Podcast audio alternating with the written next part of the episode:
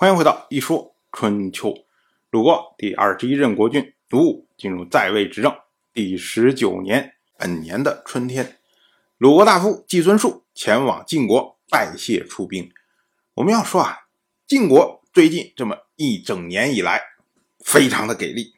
他呢集结诸侯，击败了齐国，那么缓解了齐国对鲁国的压力。所以呢，晋国的军队一回国，鲁国这边马上拜谢的使者就出发了。那鲁国这边客气，晋国自然也有所反应。晋国国君晋彪当时呢就宴请季孙树。这个时候啊，晋国是由晋国的大夫士盖执掌政务。我们要说啊，士盖他本来是晋国的中军佐，他是二号人物。但是呢，因为晋国的中军元帅荀嫣在回城的路上。病逝，所以呢，就轮到了士盖。那么士盖呢，就在这个酒席宴上赋诗黍苗。我们说啊，这个黍苗啊，它是出自《诗经》的小雅，其中呢有“蓬蓬黍苗，阴雨高枝”这样的语句。所谓黍，它呢是五谷之一啊，指的是黄米啊。放在今天呢，也就是。跟小米相对的叫大黄米这种作物，那么当时呢是古人的主要的口粮之一。所谓“蓬蓬黍苗，阴雨高枝”，意思啊就是说啊，你看这个黍苗，它呢生机勃勃呀。这时候呢，天上阴云密布，下出来雨来滋润它。赤盖引这一首诗啊，它实际上是称赞鲁武善治鲁国。就是说，你看鲁国这边生机勃勃，这是因为鲁武治政有方，就像这个及时雨一样滋润着鲁国。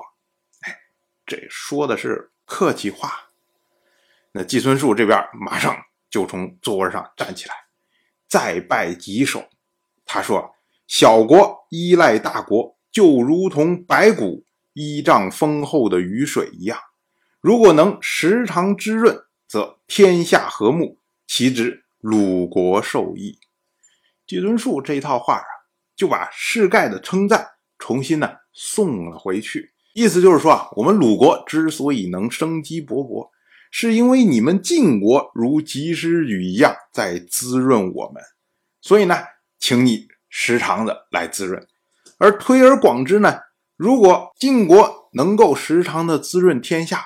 那天下也会生机勃勃，哎，这个等于翻过来又捧了晋国一把。紧接着呢，季孙树又赋六月。六月这首诗啊，也是出自《诗经》的小雅。这我们之前讲过，晋国的先君晋重耳当年呢，到秦国去，请秦国的先君秦人好出兵帮他回国继位。当时呢，秦人好就赋六月。暗示晋重耳说：“哎，我会帮忙，因为六月呢，它是一个征战的事，其中有所谓‘王于出征，以佐天子’，就是天王出征的时候，你在旁边辅佐。那如今呢，季孙树又赴六月，他是称赞晋国的国君晋彪，说：‘哎，你征伐齐国，这是辅佐王室的表现，是值得称赞的。’宾主尽欢呐。”季孙树从齐国回到鲁国之后，紧接着呢，就将从齐国俘获的这些兵器，通通呢炼化，重新铸造成钟，并且呢，在上面铭刻鲁国的武功。结果这下啊，晋国大夫长孙和他就来劝季孙树，他说啊，这是不合礼数的，铭文，天子用来记录德行。诸侯用来记录举止合于时令以及国家建立的功勋，大夫则用来记录征伐。如今呢，您刻的这个铭文，如果算是征伐的话，那我们只是下等的功劳而已；如果算是国家的功勋，那我们借助了是晋国的力量，怎么能算是我们的功勋呢？如果说是行为举止合于时令，可是呢，这大战一场啊，妨碍农事多矣啊，那这还怎么能够写出铭文呢？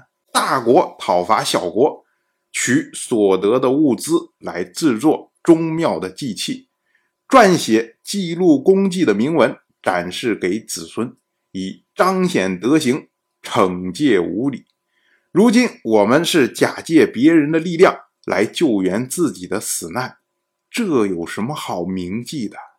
小国侥幸战胜大国，却炫耀所得，以激怒大国，这是亡国之道。我们要说啊，长孙和他说的这套话啊，那当然头头是道。但是呢，季氏就喜欢干这种事情啊。想当年安之战，晋国击败了齐国，让鲁国得到了汶阳之田。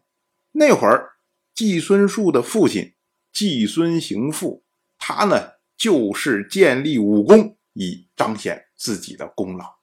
结果没隔几年，好吧，这汶阳之田又在晋国的压力之下回归给了齐国，等于是季孙行父直接打脸。那如今呢，季孙树又搞这一套，又是晋国击败了齐国，那么季孙树要搞铭文来彰显自己的武功，这会不会打脸呢？很难说，很难说。当然，我就这么一说，您就那么一听。感谢您的耐心陪伴。